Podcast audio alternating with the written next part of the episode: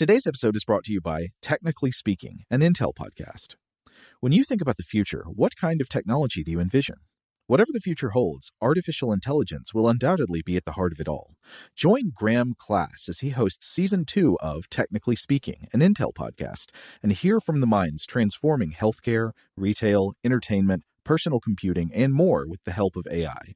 Tune in every other Tuesday and explore the latest technology that's changing our world today and creating a more accessible tomorrow. Listen to Technically Speaking, an Intel podcast on the iHeartRadio app, Apple Podcasts, or wherever you get your podcasts. What's up? This your boy Lil Duval, and check out my podcast, Conversations with Unc, on the Black Effect Podcast Network. Each and every Tuesday, Conversations with Unc podcast feature casuals and in-depth talk about ebbs and flows of life and the pursuit of happiness. Unlike my work on stage, I tap into a more serious and sensitive side to give life advice and simply offer words of encouragement, yet remind folks to never forget to laugh. Every Tuesday, listen to Conversations with Unc, hosted by Lil Duval on the Black Effect Podcast Network, iHeartRadio app, or wherever you get your podcasts presented by AT&T. Connecting changes everything. Okay, picture this. It's Friday afternoon when a thought hits you. I can spend another weekend doing the same old whatever, or I can hop into my all-new Hyundai Santa Fe and hit the road. With available HTRAC all-wheel drive and three-row seating, my whole family can head deep into the wild. Conquer the weekend in the all-new Hyundai Santa Fe. Visit HyundaiUSA.com or call 562 for more details. Hyundai, there's joy in every journey. Rev up your thrills this summer at Cedar Point on the all-new Top Thrill 2. Drive the sky on the world's tallest and fastest triple launch vertical speedway. And now, for a limited time, get more Cedar Point fun for less with our limited time bundle for just $49.99. Get admission, parking, and all day drinks for one low price. But you better hurry because this bundle won't last long. Save now at cedarpoint.com.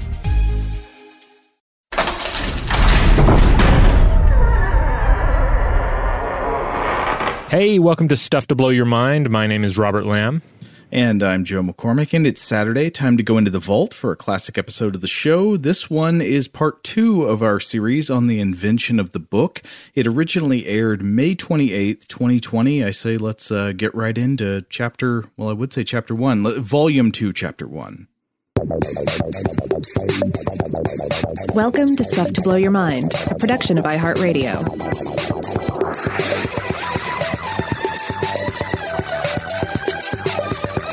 Hey, welcome to Stuff to Blow Your Mind. My name is Robert Lamb. And I'm Joe McCormick, and we're back with part two of our talk about the invention of the book. Now, if you didn't listen to the last episode, you should probably go back and listen to that one first. That was the invention of the book, part one, where we talked about what constitutes a book conceptually, what are the earliest things that might be thought of to count as a book in the archaeological record. Uh, we talked about various materials on which ancient writings were printed, you know, from hard surfaces and steles into things like uh, papyrus and, and parchment and vellum. But today we wanted to come back and talk a little bit more about the overall form of books. And I thought a great place to start with here would be one of the most significant transitions in the history of books, and that is the transition between the scroll and the codex. And to, just to put you in the right frame of mind for this, have you ever thought about how once upon a time you had to rewind books? Oh, absolutely. When you think about uh, the, the, way a scroll works, and indeed how you know some electronic uh, versions uh, of documents work as well, where one is scrolling through the document, uh, it, it is like very much like say the, the ribbon in a VCR tape. It is a, a thing that has a beginning and an end, and uh, and if, if you were to jump around in it, you are going to have to scroll through it it. You know, I know there must be uh, some writing attesting to this in the ancient world, but I just wonder if you had like an ancient library, did you have the like the the video store problem of the person who checked out the scroll before you didn't rewind it and you have to take it back from the end to the beginning? Yeah, or those like poorly wound or something. Yeah, yeah. Uh, I mean, I guess it's always the case with with books. I mean, books are are precious objects, and, were even more precious in the past. Books, scrolls, whatever uh, you know uh, you want to refer to. This compiled uh, form of written knowledge, and yeah, if it's something that is communal in nature, you don't want the person before you mistreating it. Right. So, so this world where you had to rewind books. This was, of course, the world of the scroll, which was the most prominent physical form of the book throughout you know much of the Mediterranean world, North Africa, Europe, the Middle East. Um, and unlike the codex model that we're familiar with today, remember again, the codex is basically like the books we know today, where there uh, there's a spine where the pages are attached, and you can leaf through the pages to read the text. Uh, the scroll was essentially one really long page that was made by attaching successive sheets of material, usually would be papyrus or parchment, end to end uh, with either glue or with stitching. You could sew them together. And then to read a scroll, of course, as you would make your way through, you would unroll the the long sheet from uh, from a from a winding stick on one end, and then you would roll it up on the other one. And a scroll could unravel either vertically or horizontally, and the direction of the rolling for a particular document often depended on what language was being written. Like, was the script naturally oriented vertically or horizontally? Uh, last time in in the previous episode, I mentioned the book, uh, the book, the life story of a technology by Nicole Howard, which we were using as one of our references. And Howard draws attention to a number of basic practical limitations of the scroll, some of which I'd never considered before, but I thought these were really interesting in, in helping us think about what would cause the transition from the scroll to the codex over time. So even with scrolls, you might think that the idea of pages, having pages in a document, you know, these sort of like blocked out sections of the text, uh, that that would emerge with the codex because it's natural to leaf through the pages. But Howard points out that there was sometimes a need for something like the concept of a page, even in a scroll, because just imagine trying to read a scroll. Imagine you are writing in a script that flows horizontally, like English. It goes from left to right and you're working with a scroll that unravels horizontally, do you write one line that goes the entire 50 feet or whatever of the entire scroll and then back up, rewind the entire thing, and then start on the second line? I mean, that's obviously impractical. So instead, Howard writes that sometimes scribes would mark off columns of text of some manageable length, maybe a few inches wide. And then once the column was filled down to the bottom, you would start at the top of a new column. Basically, these would be pages just like in a book, except you would roll and unroll them instead of leafing through them. But she also points out a really obvious disadvantage of the scroll, and this is uh, in addition to the need to rewind your when you're done with the scroll, it is going to be really tedious to jump to places in the middle or end of a document to reference something. Mm. Uh, so imagine it's you know the Bible and you want to reference a particular verse. Early books might might not even have had page numbers, like foldable you know codex books might not have had page uh, numbers on the pages, but imagine it, even without page numbers to refer to, it's just going to be so much easier to leaf through and find a later passage in a codex than it is going to be uh, to roll through and find a later passage in a scroll, mostly due to the ease of page flipping as a mechanical action as opposed to the rolling and unrolling action. This is interesting. It makes me think of, of ebooks once again because for, for my own money, well, first of all, I want to say that sometimes I'll use ebooks when researching this podcast. And in those cases, I'll use a browser based um, like Kindle Reader, uh, which allows me to jump around a lot and do word searches and so mm-hmm. forth. Uh, that is a little more flexible. But for if for my like more personal reading, if I'm reading a novel uh, in ebook form, I'll use my Kindle. And when I'm using the Kindle, I have the experience uh, that is more like a scroll, where I find that I'm I'm generally going just straight through it, and if I jump around, I risk losing my spot. And part of that, maybe I just don't know how to use the Kindle properly. I'm you know it might be a little user error on, on my part, but for the most part, I feel like I've just got to keep going. I can't jump around. I can't go back. And if it is a book that I know has uh, like a glossary at the end or some sort of encyclopedia related to the world, something like uh, say an R. Scott Bakker book, uh, then I'm just not going to get that in a in an electronic form. I'm going to get the hard copy so mm. I can flip around, so I could go to the back and look up characters or places or wars and see how they relate to the the, the spot that I'm reading in. Yeah, my experience is exactly like yours. I find that if it's uh, so when I'm talking about an ebook, if it's a book I'm using for a reference, I really only want to read it on a desktop so that I can like use the mouse to navigate with the slider and use the search function easily and all that. If it's a book that I'm just reading for pleasure, I'd rather read it like on my phone. Uh, where I can just leaf through the pages one at a time. But yeah, in, in that format, it is tedious to try to flip back and forth to end notes or whatever. You know, I have to drag in Dungeons and Dragons a little bit here. I don't know to what extent this was intentional, but one thing that you see in Dungeons and Dragons with spell books and spell scrolls is that a spell book is something you reference, is something like your your wizard character carries around or picks up and learns new spells from. But a spell scroll is this this more like magical text that is consumed as you read it. To read the scroll is to is to cast the spell that is contained in the magical writing in the scroll itself, and then afterwards it is gone. That's very interesting. I mean, that seems to reflect some kind of knowledge about the differences of the, these two formats. Uh, yeah. Uh, and it does make you wonder about the different psychological effects of reading cultures based on a scroll versus reading cultures based on a on a codex, right?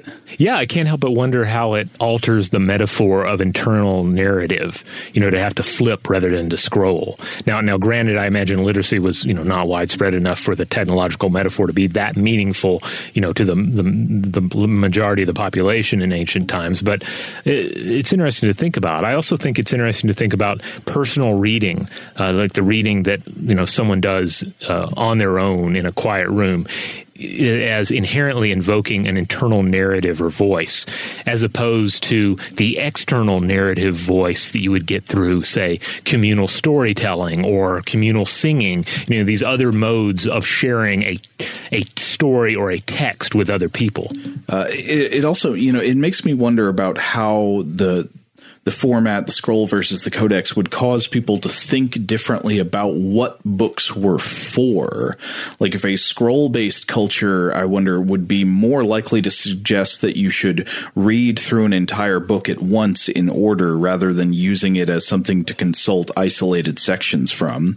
Uh, on one hand, you know, I wonder that, and that is kind of a commonsensical uh, bit of induction from the idea of a scroll. But honestly, then again, I would say I don't necessarily see a lot of direct evidence of this. Like it does seem like ancient religious texts in scroll cultures were pretty thoroughly consulted for isolated quotes in a in a piecemeal fashion. I mean, I think about like the rabbinical tradition in Judaism, which was very scroll based at the time.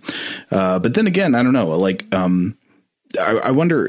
Uh, here's another thing: Does a scroll culture maybe place more emphasis on the memorization of books and narratives that you read? Mm, maybe so, and and I also can't help but think maybe part of this is just we are we are not scroll based uh, individuals. Ours is not a scroll based culture, so of course we we see like we imagine the the regular use of scrolls as being somewhat alien and clumsy. But I guess if one is versed in the use of scrolls, if one is accustomed to it, you know, obviously you're going to have uh, you know more flexibility in using one. Totally. I, I, I, do get the impression that that it is generally just easier, you know, like you like there are strict efficiency advantages to the codex over the scroll, but that those are magnified by being unfamiliar with how to use the scroll. Yeah, I think that's fair. But then, uh, so I want to go back to another thing Nicole Howard talks about, which it, I hadn't really thought about much, but th- this is interesting as well. So, to read a scroll, you often needed to use either both hands at the same time or you needed to set it on a desk with a with a pair of weights to hold the open section down and keep it from rolling around. So, uh, so th- like think of the ease with which you can hold a book, a codex book, open in one hand and write down notes or copy text with the other hand. Or with some books, you know, if it's a, a very nicely bound book and it's got the right balance of weight and everything, you don't even need one hand. You can just set it down on a desk and leave it open, or put it on a reading stand and it stays open to your place. Scrolls were usually nowhere near this convenient, and uh, and I think we've often talked about the underappreciated evolutionary advantage of technologies or methods that allow free hands while in use. I think this is very clearly a case of that. Yeah, I mean, certainly when you get into the use of these various grimoires, uh, these uh, these sacred books, uh, you know, they're they're often intended to be taken with you. You know, a lot of times they are they are handy travel volumes of important texts that may be carried on your person as opposed to you know left in the scriptorium. And I mean, if we're going to use a biological analogy, obviously books are things much like genes that get reproduced through copying. And mm-hmm. so, in a way, you could almost think of books that are easier to copy as having a kind of sexual selection advantage, right? Like it's easier for them to reproduce. If a book is easier to make a copy of because you can hold it in one hand or set it down easily while you copy it onto another sheet, I mean, I wonder if that literally results in just more copies of those types of books books getting made. Yeah, I mean, it's I know it ultimately makes it more readable, and like we said in the last episode, a book that is not read or cannot be read in some ways isn't a book. Like it, like so much of it is about the the transference of information and not just the collection of information. Yeah, totally. Uh, so here's another interesting issue Howard raises. When you're pulling a, a, book like we have today off the shelf, do you have a hard time figuring out which book to grab? I mean, usually no, right? Because the, the titles are right there on the spine. It's totally easy to find what you're looking for. Right. And even if the spine does not have the title or the spine has been taped over, etc., you just flip it open. You go right to the, the title page, the copyright page. You can find all the information you need. Right. The issue of identifying documents quickly from within a large collection was nowhere near this easy in cultures of the ancient world. Howard writes, quote, Readers of scrolls dealt with the problem of identification by applying small tags to the upper edges of scrolls. In Greek, these were called sillybos, which is where we get the uh, the term syllabus. Uh, and she goes on, while the Romans referred to them as titulus, which is where we get the term title. Tags made it easier to organize and identify scrolls, but there remained the problem of storage. Being rounded, they did not lend themselves to neat stacking. Instead, scrolls were placed in groups in a stone or wooden jar known in Greek as a bibliotheca. And there's a great piece of terminology, like etymology there. Think of how this jar library, this jar that had scrolls in it, influenced the names for library buildings in the Romance languages today. You know, the Spanish yeah. word for a library is biblioteca. Absolutely, yeah. Though there's a funny, perhaps false etymology that always followed from that in my head, which is uh, also the Spanish word discoteca for discotheque, which makes me think it's like the disc library. that probably doesn't quite work out right. But Howard also acknowledges that bookmaking in the ancient world was not a uniform industry, right? It wasn't like they had, you know, factories that would uh, that would print all these books in this exactly similar way for many centuries, scrolls were the standard, but you would find weird exceptions here and there. And she cites the examples of books made out of papyrus and parchment that were stored not in scrolls, but by folding like a map or folding mm. in an accordion style. And while this format was unusual at the time, that accordion style fold may well have set an important precedent because the accordion style fold, if you think about it, would have actually allowed for finding a place in a document more easily with a flipping motion through the folded sections rather than the tedious rolling and unrolling of a scroll. And of course, we still see this form um, all the time, not only with maps, uh, but also with uh, menus and more importantly, brochures. Oh, totally. Though just trying to imagine I, I, like those big maps that fold out and you got to find the right way to fold it back or you'll be putting the wrong direction creases in when you try to Oh yeah. It, and it'll be uh, it won't be flat, it'll be like a little uh, little puffy and then it doesn't actually go back where you're stowing your maps. Yeah, imagine trying to to map fold your edition of Moby Dick. That sounds like a nightmare. Uh, but so where does the actual codex come in? Remember, the, the codex format again is the book that's still in use today and involves stacks of pages folded inward, fastened at a spine, which you read by leafing through one page to the next. We mentioned in the last episode that it seems like the codex started to be produced in the Roman world around the first century. Uh, Nicole Howard points to a very important predecessor technology, though, which likely gave rise to the codex, and this is a technology known known as the diptych. So, the easiest way to imagine a diptych is to picture a hardback book cover without any pages inside it. Uh, so, a diptych would usually consist of two solid flaps made out of you know, something hard, like wood, usually, like uh, she she says often ebony or boxwood, and they would be attached at the edges with some kind of hinge, so you could sew them together with uh, with string or thread or with leather straps, and this would allow them to open and close like the cover of a book. And the diptych was used generally as a temporary storage space for information.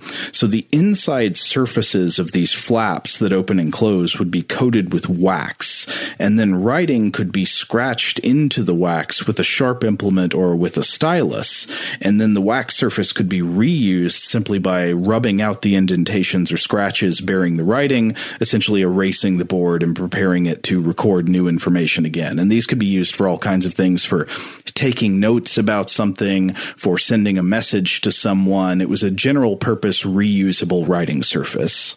But then there comes in a mystery. So we know that there was this diptych device, but we don't know who or when it, it first occurred to to simply sew pages of parchment or papyrus in between the flaps of the diptych. Uh, we don't know who came up with this idea, where it first emerged. We know we, we think it probably happened first in the first century CE uh, because we have some archaeological evidence of uh, codices from within the first century, and the Latin poet Martial, who lived from 38 to 104 CE, mentions this invention. Uh, he talks about it in some verses that he wrote and published in the, the 80s, I believe, between the years like 84 and 86, talking about how awesome these new parchment codices are. And he, he tells you specifically in his poem where you can buy them, which I like because poems of today that, you know, they don't usually just like include free advertisements for shops for things.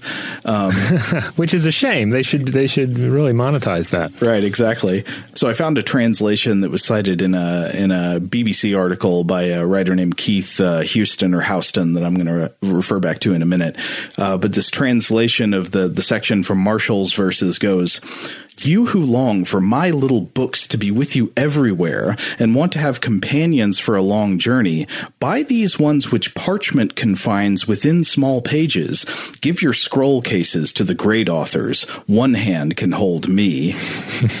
which is great. You know, he's like, "Oh, it's so sad you can't travel with my books because they're on scrolls." Well, you can now. Take them with you on. Take me with you on the road, and then uh, yeah, all, all those uh, you know the the homers and whatever you can cram them into a scroll, stick them in a jar somewhere. That's fine. No, this is great. It's like saying, you know, my my books, you know, I mean, this is in the work. I'm not a, one of the great authors, but my work will be a part of your life. Right. Uh, yeah. And then he goes on to say, uh, oh, by the way, here's where you can get them. Uh, so that you are not ignorant of where I am on sale and don't wander aimlessly through the whole city, I will be your guide and you will be certain. Look for Secundus, the freedman of learned Lucensis, behind the threshold of the Temple of Peace and the Forum of Pallas. So there you go. I mean, look him right up. But it does make me wonder, like, how recent of an invention this was. Like, was there only one shop in the Roman Empire selling selling the codex at this time, or was it like, you know, did people generally sort of know what they are, but he was trying to spread the word, or I don't know. It's not quite clear. I mean, it could have been in a in a sense kind of like the uh, like the early days of like the iPhone or the iPad, right? Mm-hmm. You, maybe you couldn't get them everywhere. You had to go to that Apple store, right? This was the right. uh, uh, Secundus had the Apple store of the day. yeah, look up Secundus, then you can take me everywhere. I love it. So, uh, so even though Martial thought that the Parchment Codex was great, it did not immediately take off. Instead, for hundreds of years, books within the Roman Empire and the Mediterranean region would remain this mix of codices and scrolls, with codices slowly gathering greater popularity over the decades. I've seen some sources assert that the codices became mainstream in maybe like the third or fourth centuries. Uh, Howard says that it wasn't really until the fifth century that the codex became extremely common, commonplace. But whenever you date the accomplishment of the the codex takeover, it's clear that it wasn't overnight. It was a long, slow march. And there, there's another really interesting thing that I learned. I was reading an article uh, for the BBC by by this author Keith Houston or Houston, who the author of a book called "The Book: A Cover to Cover Exploration of the Most Powerful Object of Our Time," and he points out an interesting cultural trend that emerges that ties book technology to specific religious religious groups. Uh, he writes, quote, Rome's pagan majority, along with the Jewish population of the ancient world, preferred the familiar form of the scroll. The empire's fast growing Christian congregation, on the other hand, enthusiastically churned out paged books containing gospels, commentaries, and esoteric wisdom. And uh, since I, have read this in several other sources, that there seemed to be this this uh, preference for the Codex, specifically, uh, I mean, among Christians generally, but specifically, I believe, among the Christians of North Africa.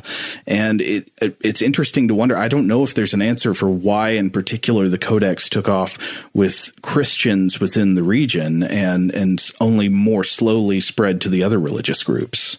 I mean, one one can only assume that it just had to do with the advantages of codices and how they uh, particularly applied to those groups. I mean, maybe it's the mobility, uh, for instance. Right. So yeah, we know several things about them. They're they're maybe easier to leaf through quickly and reference things. They're easier. They're smaller and more compact. That you can take them, you know, carry them around more easily. I mean, when I think about some of the great early uh, codices in in the archaeological record, a lot of them that come to mind are Christian documents. You know, like the mm-hmm. the books of the Nag Hammadi library and stuff like that. Yeah, yeah. I mean, also you could get into the, the fact that, that uh, perhaps they're easier to secret away. That could be possible as well. Yeah. All right. On that note, we're going to take a break. But when we come back, we will dive into the world of Mesoamerican codices. Shout out to Astepro for sponsoring this episode and providing us with free samples. Rob, as the uh, the local host with allergies here, they sent you some of their nasal spray to treat your allergies. What was your experience like? Yeah, that's right. I always wrestle with the pollen a bit when it rolls in during the spring, so they sent me the little uh, nasal spray. I tried out the product, and yeah, it sure did help me get on top of my symptoms for the day. And it's so fast acting, uh, it was already kicking in before I left the house. Astepro is a first of its kind nasal allergy spray. It's the fastest 24 hour over the counter allergy spray. It starts working in 30 minutes, while other allergy sprays take hours. Astepro is the first and only 24 hour steroid free allergy spray. Astepro delivers full prescription strength indoor and outdoor allergy relief from nasal congestion, runny and itchy nose, and sneezing. Get fast acting nasal allergy symptom relief with Astepro. Go to asteproallergy.com for a discount so you can get Astepro and go today. A S T E P R O allergy.com. Astepro and go. Use as directed for relief of nasal congestion, runny nose, sneezing, and itchy nose due to allergies. Today's episode is brought to you by eBay. eBay Motors is here for the ride. Remember when you first saw the potential? And then, through some elbow grease, fresh installs, and a whole lot of love, you transformed a 100,000 miles and a body full of rust into a drive that's all your own. Look to your left, look to your right. It's official. No one's got a ride like this. There's nothing else that sounds like, feels like, or looks like the set of wheels in your garage. With over 122 million parts, you can make sure your number one ride or die stays running smoothly so there's no limit to how far you can take it.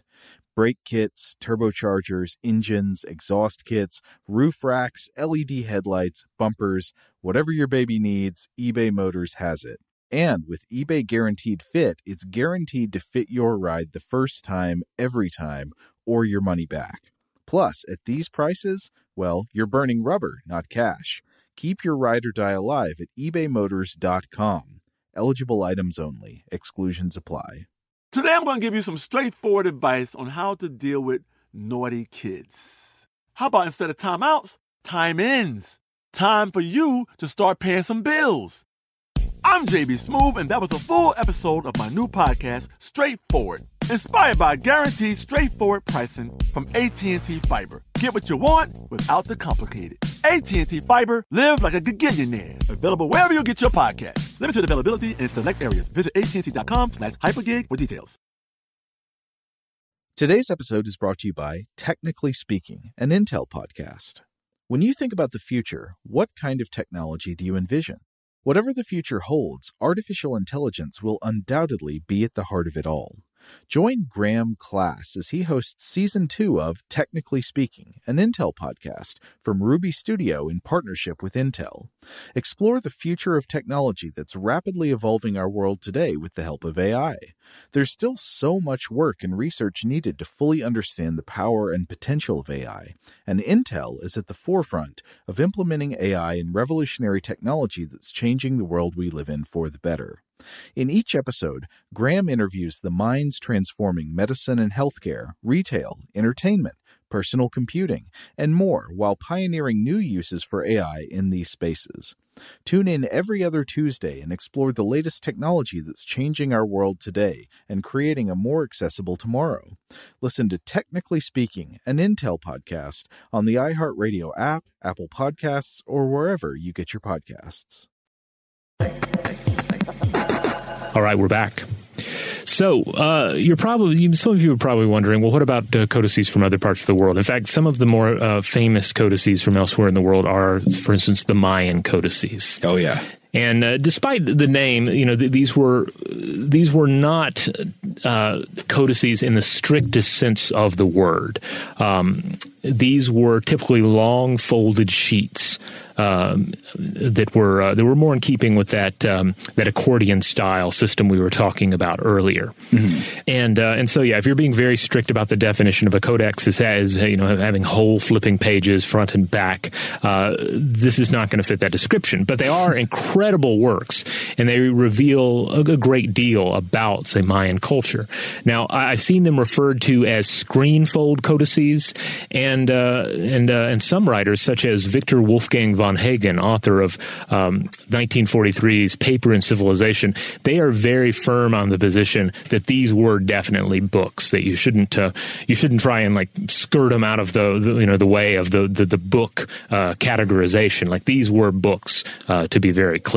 Oh yeah, I mean, I think we're in general going with the bigger definition of the book. Uh, scrolls are books as well for us. Yeah.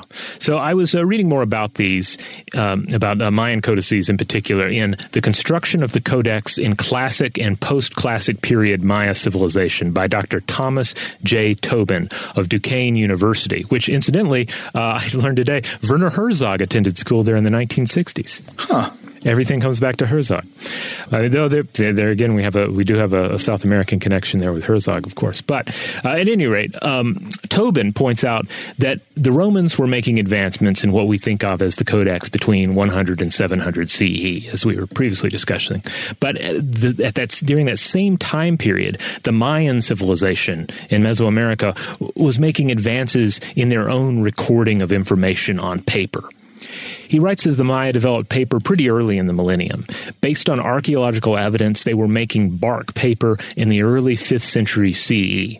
Basically, the idea is that they were already using bark cloth tunics, and from that developed hun, a writing surface that could be used to record information. Now, the cloth in question was apparently a kind of tapa cloth, and it was made from not the outer bark, but the inner bark of certain trees. And this evolved into papermaking uh, over time, and the result is apparently somewhat superior to papyrus by many estimations. Hmm. Yeah. Interesting. Uh, this is especially interesting. Here's a quote from uh, from Tobin in this uh, write up. "Quote: The Maya developed paper screen fold codices as a direct step beyond carving information into stone buildings and stele. Unlike Western paper making, which took a more circuitous route to reach its final form: single sheets, papyrus rolls, and then leafed codices.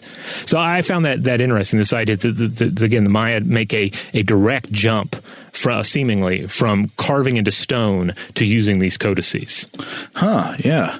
Now, one of the great tragedies here, of course, is that despite records of thousands of Mayan codices in the inventories of Spanish conquistadors who made contact with the Mayans in the 16th century, the vast majority of these codices were destroyed uh, later due to their uh, either the, either they were seen as being satanic in nature, being you know just you know there, there's something dangerous about them, or they were just seen as useless, just you know garbage to be disposed of, and so most of them were disposed of. Um, I, I, uh, I think um, uh, what the source I was reading here, there were like there are like four complete codices of the Mayas left in the world, and that's it. You know, just this vast wealth of information, these libraries of information are just lost to us. Just just one more horror of the subjugation of the Maya people by European invaders. Um, yeah, that, that kind of destruction of knowledge is just like such a blasphemy. Yeah. So, like, just, you know, without getting into the just sort of the larger horror of that whole situation, just in terms of trying to understand how the, the Mayans made paper, you know, what was it, what, what was their original paper making process? It becomes difficult because then researchers have to, you know, they have to try and reconstruct their methods based on, you know, the few remaining codices, but also a lot of secondary evidence, uh, looking to modern traditions in that part of the world and sort of, you know, backtracking from that. And then, of course, engaging engaging in a lot of experimentation. So Tobin himself uh, tries this out in this paper, uh, you know, trying to create his own Mayan paper and ultimately his own Mayan uh, codex. As best we can tell, it was probably an, an intricate process that by necessity lines up with some of the steps used in other paper making processes. Uh, likewise, there is some guesswork involved in the evolution of the craft, how it developed uh, from that, you know, that the garment craft that we already mentioned. We ultimately you know know more with certainty about say Egyptian and Chinese paper making, but you know, it's, it's really a shame because the Mayan technology was pretty advanced, uh, it, and it hasn't received as much attention in part due to the cultural destruction. I certainly recommend anyone out there to, to, to, when you get a chance, look up the Mayan codices and look at some of the examples of the surviving codices, uh, the photographs of them, because they are really fascinating with all of the, uh, the you know, the Mayan writing and glyphs inside of it. Uh, mm-hmm. Uh, they're, they're, beautiful to behold. And you, in some of the pictures, you get a real good sense of the, the, the folds that are involved here. Yeah, well, especially this emphasis on paper uh, brings me back to the materials on which writing is preserved and how fundamental that is to the, the history of book technology. Uh, because, you know, we talked about in the previous episode about the various advantages of parchment and vellum versus papyrus, but basically everything we're we're talking about in the ancient world is going to be relatively difficult to produce and and you're going to have a more limited supply of it than we would have of uh, say say paper today so maybe we should go back and look at uh, another branch on the paper tree here and and look at the chinese origins of paper yeah, yeah. So this is an area that we know a lot more about. Um, so uh, yeah, previously we touched on the Chinese origins of paper uh, in roughly what I think we said 105 CE, and this is nearly a thousand years ahead of the Europeans. I think there's some dispute about the dating of the origins there of is. paper in China. Yeah, yeah, and we'll we'll get into some of that here. Traditionally, credit for the invention of paper is given to one Cai Lun, uh, who was an imperial eunuch, and he is said to have created paper or ji, uh, which Andrew Robinson in 7D and inventions of the ancient world says was defined in contemporary dictionaries as, quote, a mat of refuse fibers from tree bark, hemp remnants, cloth rags, and old fishing nets. Yeah, uh, to complement this, I, I was reading a section in Howard about the production of paper here in, in China, and she says the Chinese originally used silk fiber to make paper, uh, and obviously this would have made a paper of a high quality, but this was going to be very expensive. Mm-hmm. And over time, this was replaced with hemp fiber, which was cheaper, and then after that, replaced with the sort of uh, melange of things you're talking about. Uh, she says, uh, "quote a combination of bark, scraps of rags that had been discarded, and bast fiber."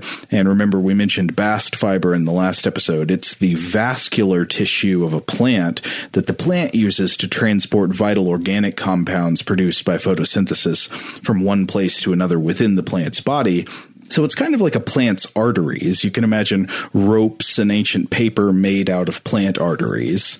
Yeah, kind of the scaffolding for the paper. Right. Uh, but so the process for this was that you would put all these various fibrous materials into a big vat of water, and then you would soak them through until they became a kind of pulp or paste. And then you would do your best to mix up and thoroughly emulsify the paste, and then you would press it flat to squeeze the water out. And then when it dried, you would have a, a crude form of paper. Um, and just thinking about the role of the water here, I, I couldn't help but be reminded of uh, our recent episode on on soap, and it just makes me appreciate again how much usually just passes by us unnoticed regarding the deep connections between chemistry and the more human subjects like history and culture and literature. Mm-hmm. Like how the molecular properties of water are so deeply entwined in life and history and everything we know because of these polar opposite charges across the length of the water molecule. The potency of those charges to dissolve and ingest the cornucopia of the material world.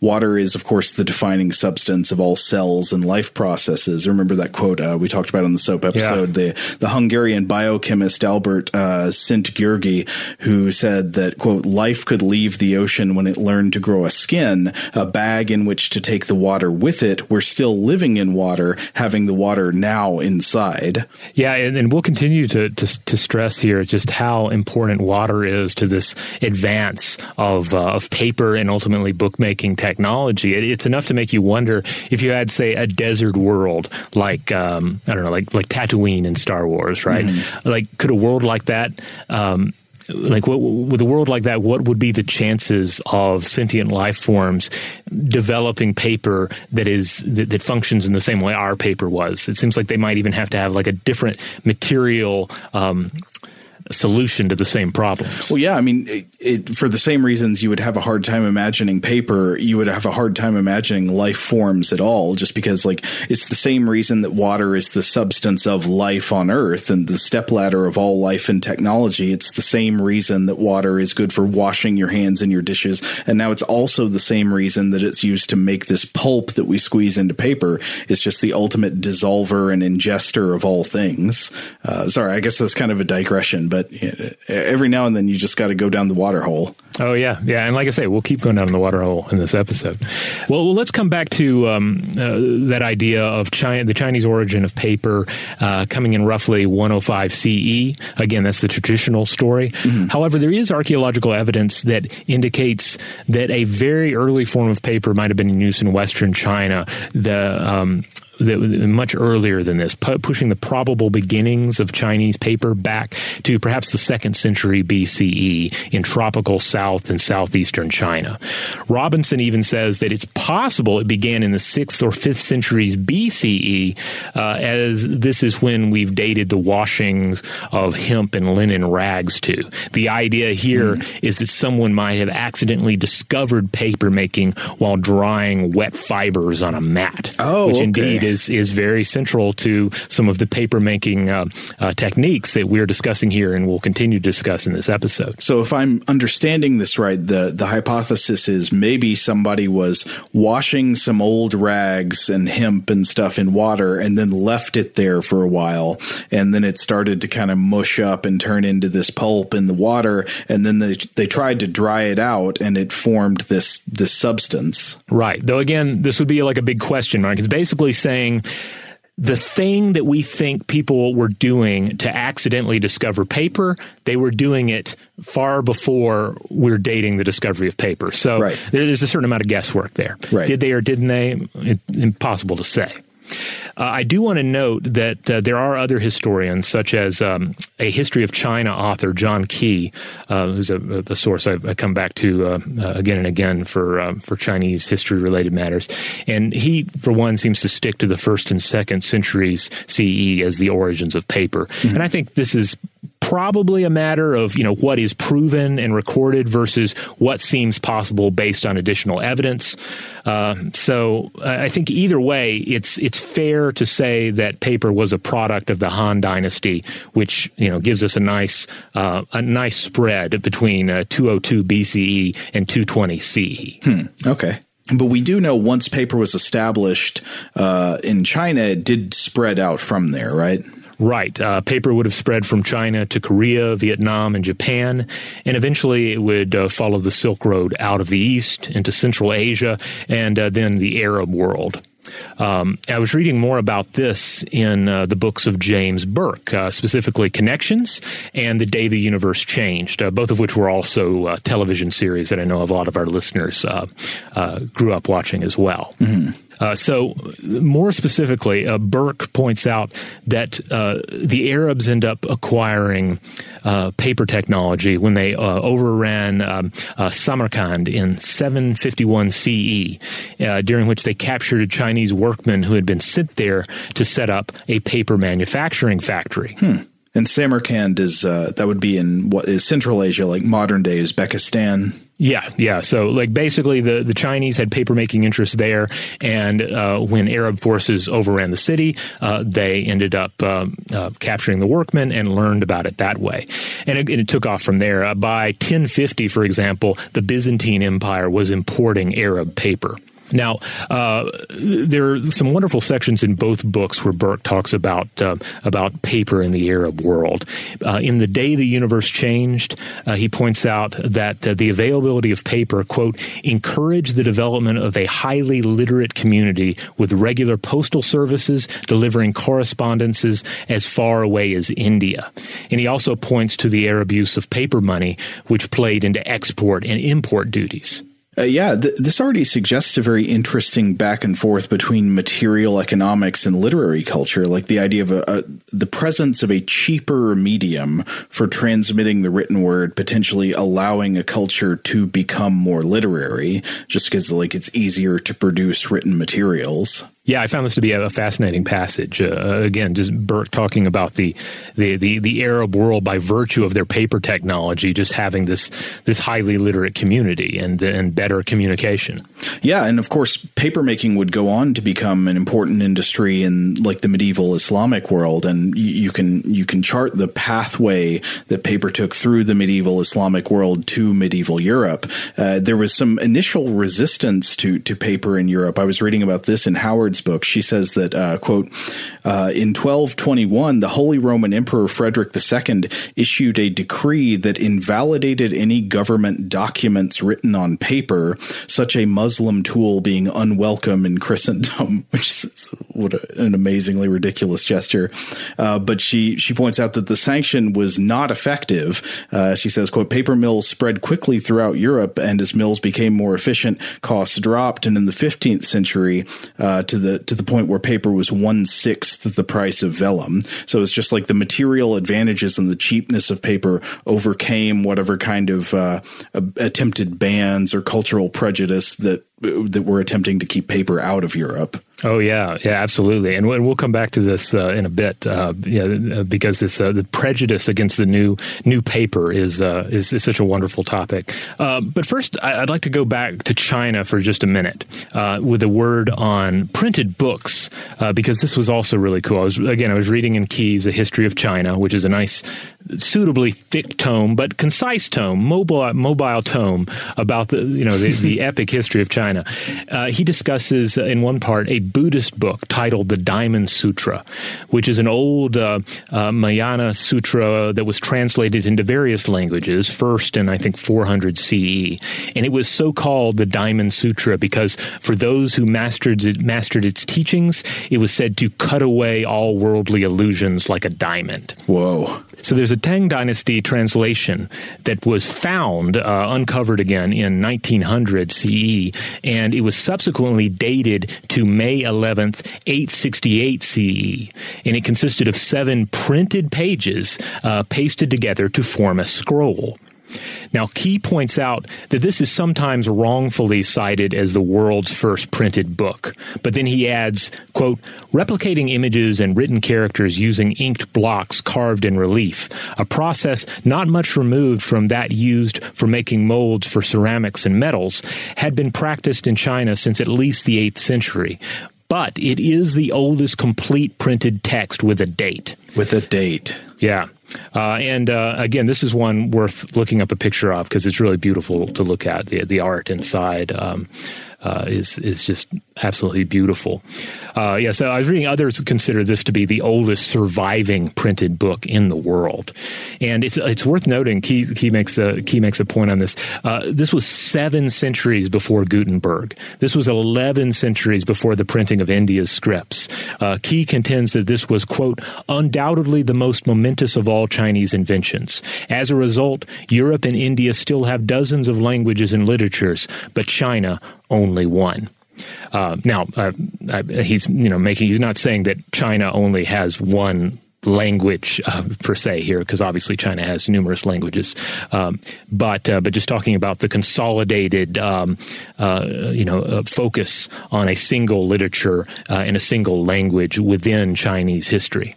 Yeah, well, uh, I think this would go back to what we talked about in the the Chinese typewriter episode, right? With the mm-hmm. idea that the uh, am I correct in thinking the different spoken languages of Chinese uh, would still use the same written script? Yes. Yes, absolutely. Yeah. Uh, and, and yeah, I, I, will remind people if you're interested in that, if you want more about Chinese language, go back and listen to that. Uh, was it one episode or two? I can't recall. I think it was just, just one. one. Yeah. One really long episode about the Chinese typewriter. Yeah, we talked with the author, uh, Thomas S. Mullaney, who wrote Chinese Typewriter, A History. In his book, uh, Keyes stresses that the real infotech revolution took place mostly during the Five Dynasties, Ten Kingdoms period, uh, which would have been 907 to 979 CE. Uh, the first use of movable type may also date to this period, he adds, but the earliest authoritative account of it being used would come a few decades later uh, in the early 11th century. All right, I think we need to take another break, but when we come back, we can discuss paper making its way to Europe. Today's episode is brought to you by eBay. eBay Motors is here for the ride. Remember when you first saw the potential? And then, through some elbow grease, fresh installs, and a whole lot of love, you transformed a 100,000 miles and a body full of rust into a drive that's all your own. Look to your left, look to your right. It's official. No one's got a ride like this. There's nothing else that sounds like, feels like, or looks like the set of wheels in your garage. With over 122 million parts, you can make sure your number one ride or die stays running smoothly so there's no limit to how far you can take it. Brake kits, turbochargers, engines, exhaust kits, roof racks, LED headlights, bumpers, whatever your baby needs, eBay Motors has it. And with eBay Guaranteed Fit, it's guaranteed to fit your ride the first time, every time, or your money back. Plus, at these prices, well, you're burning rubber, not cash. Keep your ride or die alive at ebaymotors.com. Eligible items only, exclusions apply. Today, I'm going to give you some straightforward advice on how to deal with naughty kids. How about instead of timeouts, time ins? Time for you to start paying some bills. I'm JB Smoove, and that was a full episode of my new podcast, Straightforward, inspired by guaranteed straightforward pricing from AT&T Fiber. Get what you want without the complicated. AT&T Fiber, live like a gigillionaire. Available wherever you get your podcast. Limited availability in select areas. Visit AT&T.com slash hypergig for details. Today's episode is brought to you by Technically Speaking, an Intel podcast. When you think about the future, what kind of technology do you envision? Whatever the future holds, artificial intelligence will undoubtedly be at the heart of it all. Join Graham Klass as he hosts season two of Technically Speaking, an Intel podcast from Ruby Studio in partnership with Intel. Explore the future of technology that's rapidly evolving our world today with the help of AI. There's still so much work and research needed to fully understand the power and potential of AI, and Intel is at the forefront of implementing AI in revolutionary technology that's changing the world we live in for the better. In each episode, Graham interviews the minds transforming medicine and healthcare, retail, entertainment, personal computing, and more while pioneering new uses for AI in these spaces. Tune in every other Tuesday and explore the latest technology that's changing our world today and creating a more accessible tomorrow. Listen to Technically Speaking, an Intel podcast on the iHeartRadio app, Apple Podcasts, or wherever you get your podcasts. Okay. Picture this. It's Friday afternoon when a thought hits you. I can waste another weekend doing the same old whatever, or I can conquer it. I can hop into my all new Hyundai Santa Fe and hit the road. Any road. The steeper, the better. Because my all new Santa Fe is available with HTRAC, all wheel drive, so I can hit the trail without a worry in the world. Heck, with three rows and best in class rear cargo space, I can pack the whole family in with all our gear. We've got available dual wireless charging for our phones, so we'll never lose touch with civilization, and we won't lose touch with the primordial power of Mother Earth. So, which is it? Waste the weekend or do something a little more epic? and conquer it in the all-new Hyundai Santa Fe. Visit HyundaiUSA.com or call 562 for more details. Hyundai, there's joy in every journey. All right, we're back. Now, uh, earlier we already mentioned the idea of the influx of uh, paper making technology into Europe through the Muslim world in the Middle Ages, and some attempts to to, to stem the tide of uh, oncoming paper technology. But ultimately, any attempts of those sorts would fail. Paper was destined to be the writing material of choice. That's right. And uh, so we already discussed, uh, we, already, we already mentioned how uh, paper from the Arab world is going to make its way into Europe. Now, specifically, it ends up spreading through the Arab world to Moorish Spain. Specifically, um, I, I, believe it's pronounced uh, Chativia, uh, which is south of Valencia. And this is where the Moors established paper mills. And from here, the technology spread to Christian Europe. Now, an interesting note from Burke uh, about paper making technology in both connections and the day the universe changed. Water powered paper milling was uh, in effect by at least 1280. Again, the power of water coming into play here, mm-hmm. where uh, where it was used in the Italian marshes. Basically, water powered trip hammers were used in these factories to pound linen that was submerged in water to produce a white pulp, which is then spread out to dry on wire mesh and then pressed in a screw press to squeeze the water out, and then you would hang it up to dry. Uh, and then here's another fun. This is uh, classic connections here. Uh, Burke writes that the timing was just right on the mesh front uh, because the, again it was like a metal mesh, and it was the work of tailors who had far less work to do following the Black Death. These were craftspeople who would have previously been stitching gold and silver threads into garments, uh, but now in the wake of the Black Death, there was you know, garment making was was was less of, of a business there was there was less of it to go around. So these very uh, craftspeople were now making these fine meshes that were so important to the paper making process. Anyway, back to the water powered paper factories here. By the 14th century, these new advancements in, in uh, water powered technology allowed linen rags, which were collected by rag and bone men a lot of the times, to be pounded into cheap, durable paper.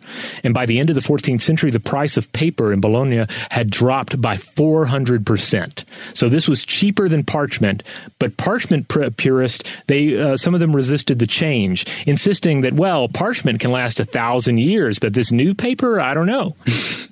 I mean, I'd, I'd, grant I think parchment probably is more durable than paper, right? I'm yeah, not positive. Four hundred percent uh, cheaper. yeah, know, it's hard to argue with that. It certainly is. Now, I want to throw in a note about rag and bone men. Now, some of you might hear that and you might think, well, this sounds like reanimate corpses uh, that are doing the, the will of the, uh, of the paper makers. Uh, no, they were not. They were, uh, but they were impoverished junk dealers that traveled around England. They were also known as bone grubbers, and they did indeed scavenge bones uh, as well as junk for resale. In fact, Burke writes in Connections that the bone scavenging uh, that you know that was previously their main gig was all about collecting the bones for use in fertilizer. Hmm. But they then came to collect and sell old rags to the paper makers, and it was a tradition that lasted for centuries. Linen rags, especially, were excellent raw materials for high quality, durable paper. Man, that brings to mind a couple of things. First of all, like this, uh, the class of people who collect things counterintuitively that they can sell to. It, well, it makes me think of in ancient Rome, the people who collected urine from uh, from city latrines in order to sell to you know laundries and and the various businesses oh, yeah. that used urine for you know its properties at the time. I remember, uh, I believe it was the Emperor Vespasian who uh, first put a tax on urine in order to support something he wanted to do, and and that's where the uh, the the phrase "money has no smell" comes from. You know, somebody was like challenging him on this and saying the tax on urine to raise funds that's disgusting, and he's like, I don't smell anything on the money. urine also a friend of the uh, the alchemist. Oh, absolutely, yeah. Oh, who was it who had the big old vat of urine experiment? Oh goodness, was, that was when we Magnus? were talking about. Uh, this is when in our history of the match we got into this. Yeah, uh, the invention episode about the match. Um, I forget the, the, exact timetable there, but uh, yeah, there were some key alchemists that were um, experimenting with urine and uh, Hennig Brand. It was who had the big vat okay, of urine. Okay. Yeah. Yes, yeah, yeah, I, I, remember that now. So, yeah, if you want more urine based content, uh, go look up that invention episode on the matchstick. You know, for a brief literary digression, I could not help but think when you were talking about the rag and bone men, the, the rag and bone collectors, uh, I couldn't help but think about the poem The Circus Animal's Desertion by the famous Irish poet William Butler Yeats and its image of uh, the foul rag and bone shop of the heart. The, so it, it, this is it's it's really interesting. So this poem was written in the final years of Yeats's life, and in the early parts of the poem, he describes a kind of poetic jealousy of his younger self based in the agony of feeling that the imagination and inspiration that came so easily to him in youth have now abandoned him and he finds himself in old age struggling to find something meaningful or interesting to say.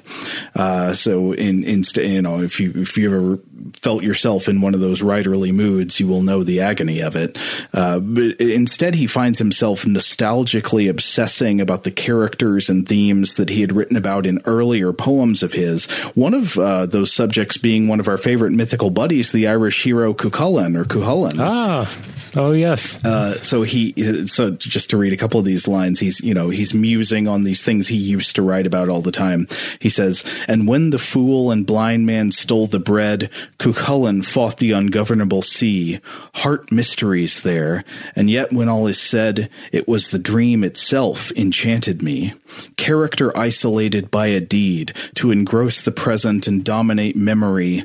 Players and painted stage took all my love, and not those things that they were emblems of which is an interesting admission. Like he he's saying, I think that you know he once believed he was using mythical figures and stories as metaphors or allegory to convey some underlying message about principles or politics or whatever, but now admits that the underlying message was always sort of a pretense, and what he really liked were the mythical elements themselves at their face value. He liked the heroes, mm. he liked the settings, he liked the images. Yeah, this is not a work of his I was familiar with, but but I really like that sentiment. Uh, and and then in the end of the poem, when he gets to that image I mentioned, he asks himself like, well, where did these images first come from? When you first, you know, when I wrote them in the beginning, and in its concluding ri- lines, he writes, uh, "Now that my ladder's gone, I must lie down where all the ladders start, in the foul rag and bone shop of the heart." Oh, man. Uh, and I know this last line is interpreted by some critics to refer to the paper on which the poem is composed, the rag and bone mm. shop being, of course, the place where you would buy paper, I guess, or deposit, you know, sell the stuff to make the paper. Uh, and so, for another weird connection between technology and literature, I think this ending suggests to me that sometimes imagination comes out of pure labor. He's suggesting that you know, the same way inventors are often not people dreaming up ideal machines in the solitude of an ivory tower, but people working with many hours of hands on experience with a particular mechanical problem. And in the same way, often the poet who conjures great imagery and themes is not the one who, you know, shoots lightning bolts of genius straight out of their brain, but it's somebody who does a lot of work on the page, writing and writing lots of junk until things begin to click and beauty emerges just pounding the pulp until you have uh, you can make a, a fine piece of parchment uh, out of uh, out of old rags. Yeah. Now, uh, to go back to the the paper industry itself, uh, uh, there, there's another bit from Burke here that I wanted to share. He writes that, quote, as the paper mill spread, so too did the spirit of religious reform, uh, unquote. And this would have been alongside literacy itself and scriptoriums. And as the price of paper fell, the development of eyeglasses advanced to meet the demand for literacy, mm. something we discussed in our, uh, our, our podcast episode of Invention on the sunglasses. But there would still still be too, uh, far too few scribes in Europe to meet the demands of the business world at the time. Uh, even if you were now making s- cyborg scribes via your your spectacle technology, you know, extending the the the, basically the uh, you know the life of a scribe by altering their eyes with these fabulous lenses, um, you still needed one invention yet that will really uh, you know boost literacy enough uh, to you know to give you the scribes you need for the for the business world to thrive. And that, of course, is the printing press. But that, as they say, is another story and shall be told another time. Man, I'm not done thinking about how uh, not just the contents of the books we read, but the physical form of the book has shaped our brain. I, I think that there are there are insights yet uh, left unearthed on, on this subject. Absolutely. All right, we're going to have to close it out for now, uh, but we hope you enjoyed our, our two episode look at the the invention of the book, the invention of the codex. Uh, perhaps this is just the beginning of a, of a journey for us as we you know, come back to uh, to additional literary inventions, uh, uh, paper inventions uh, in subsequent episodes. In the meantime, if you would like to listen to other episodes of Stuff to Blow Your Mind, uh, for you who long for our little podcast to be with you everywhere and want to have companions for a long journey, you can find them wherever you get your podcasts. Yeah, look up Secundus uh, behind the, the, the Temple of Pallas. Right. And when you get our podcast from Secundus, make sure that you rate, review, and subscribe for more. Huge thanks, as always, to our excellent audio producer, Seth Nicholas Johnson. If you would like to get in touch with us with feedback on this episode or any other, to suggest a topic for the future, or just to say hello, you can email us at contact at stufftoblowyourmind.com.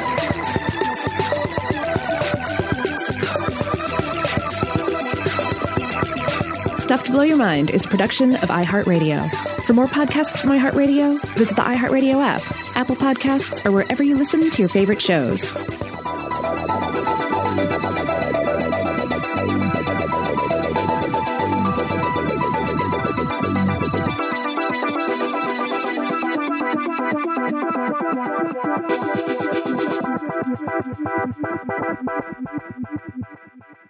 Today's episode is brought to you by Visible.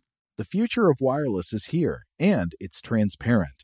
Switch to Visible, the wireless company that makes wireless visible. Get a one line plan with unlimited 5G data powered by Verizon, just $25 a month, every month, taxes and fees included. No hidden fees, no surprises, no, really. What are you waiting for? Get with the times and switch to Visible at visible.com. Monthly rate on the Visible plan for data management practices and additional terms, visit visible.com. Rev up your thrills this summer at Cedar Point on the all new Top Thrill 2. Drive the sky on the world's tallest and fastest triple launch vertical speedway. And now, for a limited time, get more Cedar Point fun for less with our limited time bundle for just $49.99. Get admission, parking, and all day drinks for one low price. But you better hurry because this bundle won't last long. Save now at cedarpoint.com. Xumo Play is your destination for endless entertainment. With a diverse lineup of 350 plus live channels, movies, and full TV series, you'll easily find something to watch right away. And the best part? It's all free. Love music? Get lost in the 90s with iHeart 90s, dance away with hip hop beats, and more on the iHeartRadio music channels. No logins, no signups, no accounts, no hassle. So what are you waiting for? Start streaming at play.xumo.com or download from the app and Google Play stores today. All you can stream with Xumo Play. Xfinity has free premium networks for everyone this month, no matter what kind of entertainment you love. Addicted to true crime? Catch killer cases and more spine-tingling shows on A&E Crime Central. Crave adventure? Explore Asian action movies on Hi-YAH. Searching for something extreme? Check out skating, snowboarding, and more on Fuel TV Plus, the global home of action sports. And find crowd-pleasing bops on iHeartRadio's Hit Nation playlist. There's new free shows and movies to love every week. Say free this week in your Xfinity voice remote.